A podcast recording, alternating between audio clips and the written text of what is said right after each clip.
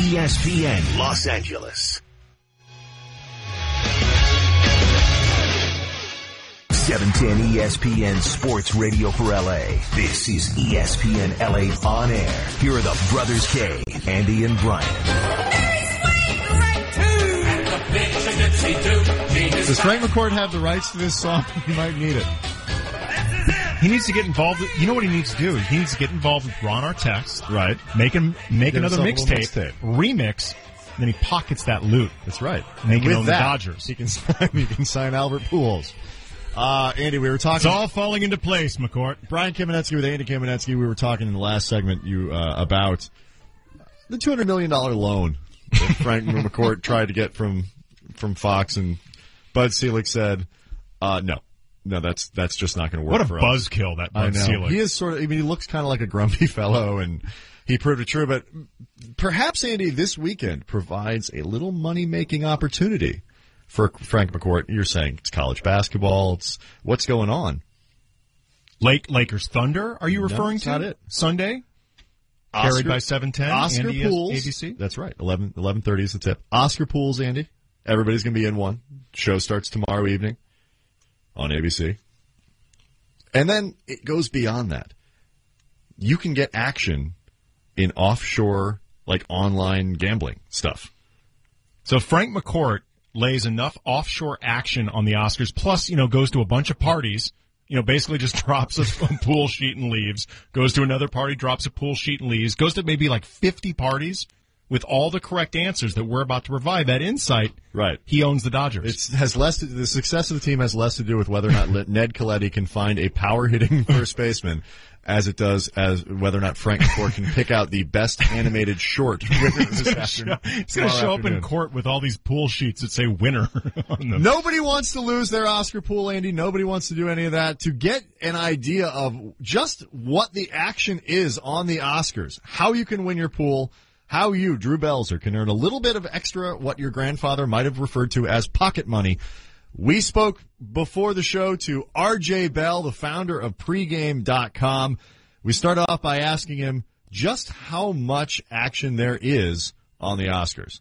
Well, if you look at the raw amount of money, it's not going to compete with the Super Bowl or March Madness by any stretch. But what's interesting is you've got a whole different market that has an interest in this stuff. And what ends up happening is you've got the guy who's betting sports all the time, and for the first time each year, the Oscars gives the girl, the other, you know, partner, a chance to get involved. And that's something the guys out there can help their girls with, is we got the odds on this. It can help them pick winners in th- their pool. Now, how sophisticated does it get for the for these newbie ladies? I mean, can they put down a, a three three Academy Award parlay with Best Picture, Best Director, and Best Foreign Film?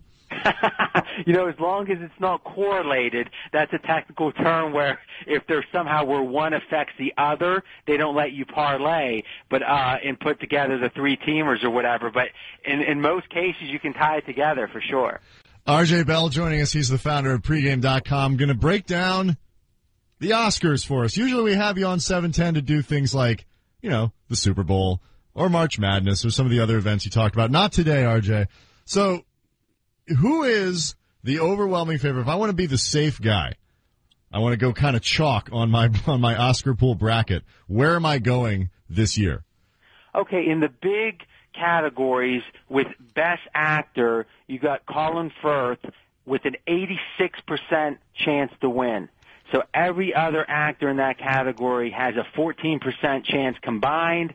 He's got an 86. Now, now, RJ, just uh, to let our listeners know, the, these numbers are coming from where? Uh, what I did was take a consensus of the online sports books that offer this, so multiple online sports books. Right, Colin Firth, star of the King's Speech. He has been cleaning up all the, uh, you know, the pre-Oscar awards, Golden Globes, Yeah, SAG all that Awards, and stuff. such. And so, okay, so he's a huge favorite. It looks like Natalie Portman is also just basically a shoe in at this point. Yeah, Natalie's a big favorite. She's at 82%. So in the big categories, those two are the biggest favorites. But what's interesting is there's really not many categories of the big ones that there's not a big favorite. Uh, for example, in the Best Picture, The King's Speech is 70%, and the other nine combined are only 30%. And then the director, you've got a little bit more of a competition. You got uh, Fincher at 55%. But the really, the thing that sticks out this year is the fact that there's so many prohibitive favorites.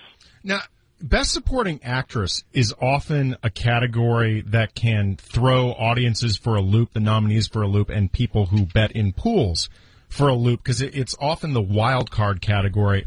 Melissa Leo, according to your uh, figures, is an almost 60% favorite, but Star of the fighter. but Hailee, Hailee Steinfeld, it, it appears, has gained a little bit of ground. The little girl in True Grit. And what I'm hearing from the guys betting this is that Leo has turned some people off with some comments, some some heavy. Um, uh, I guess she's really been overt about her effort to win this thing, and the rumor, you know, she still is about sixty percent. But what the sharp betters are saying is the cute kid factor might help with Steinfeld, and you can really get a value there. The odds say only 24%, but that might be a good upset if you're looking to go that direction. And if you happen to put that in your pool, if you're willing to risk it and think you have a strong field otherwise, you might get a win where everybody else That's loses right. with Leo. That's a great point. Anytime you have a pool, what you need to do is not win the highest percentage. You just need to win more than your opponents.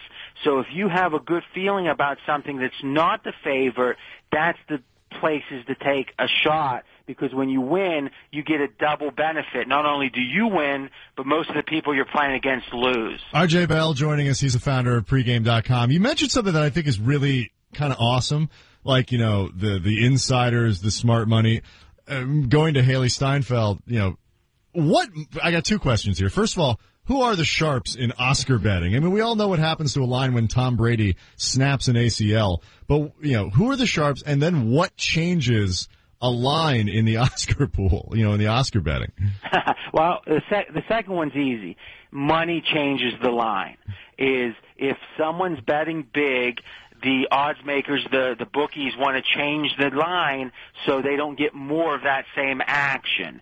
The analogy would be like at Walmart, if something is selling really poorly, they put it on sale. If it's selling well, they charge more. It's sort of the same thing with the odds. They change based on the money. When it comes to who the wise guys are, the thing people don't realize is most of the biggest bettors are not necessarily handicapping themselves. What they do is they create a network of experts in any given field, a college basketball expert, an NFL expert, etc. And though this kind of entertainment betting is a small portion of the total action, these guys that are willing to bet big money will go out and find the experts, pay them, make the bets, and in the end, they're on the right side, and that's what they do for a living is find these experts. This is this is awesome. I love I love this. I love the language. All right, RJ Bell. I, I I at least have one more question for you. Like when we talk, because it's the little categories that get you your pool. You know, when you start picking out best animated short and things like that. Are there any soft spots with this betting? Because at least the, the the the line that you hear all the time is if you want to win in Vegas or in this case online, you find, you know, that obscure big sky basketball game that, you know, maybe people just don't get quite as much coverage on.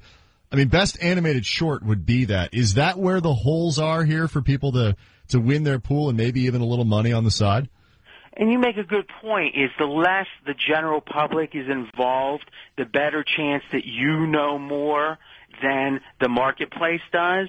And as we talked about with the cinematographer, that is likely the case there.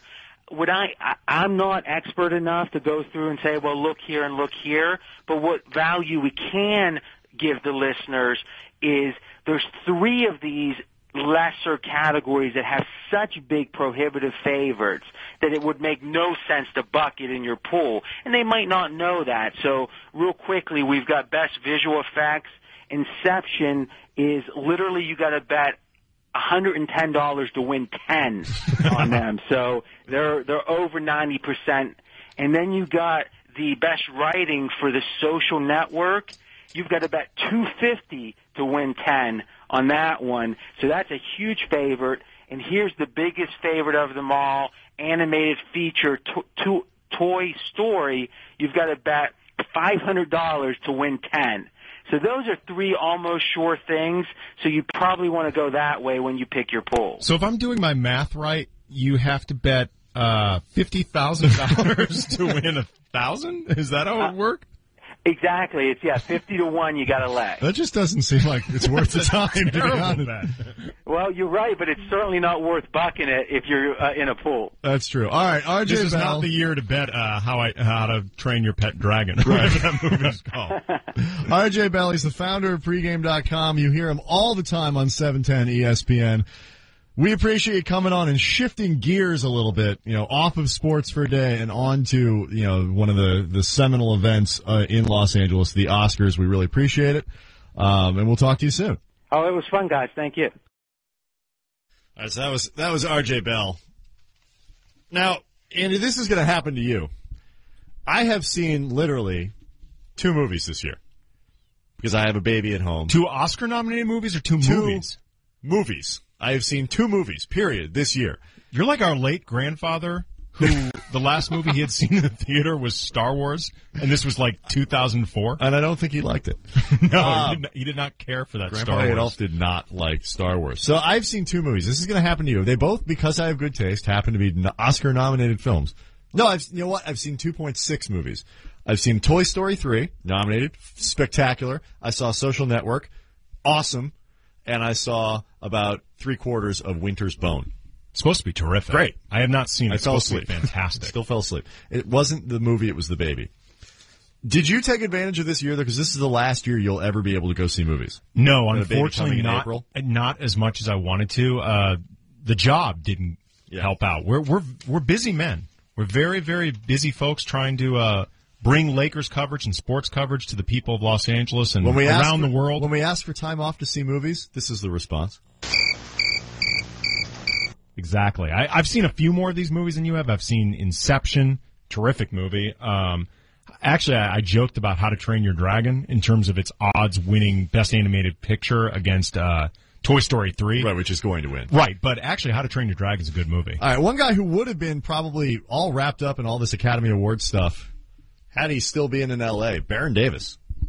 Yeah, The this was his, this was his wheelhouse. The Clippers. We we talked a little bit in the first hour about big trades in the Western Conference that have an impact on the Lakers and playoff scenarios and all that.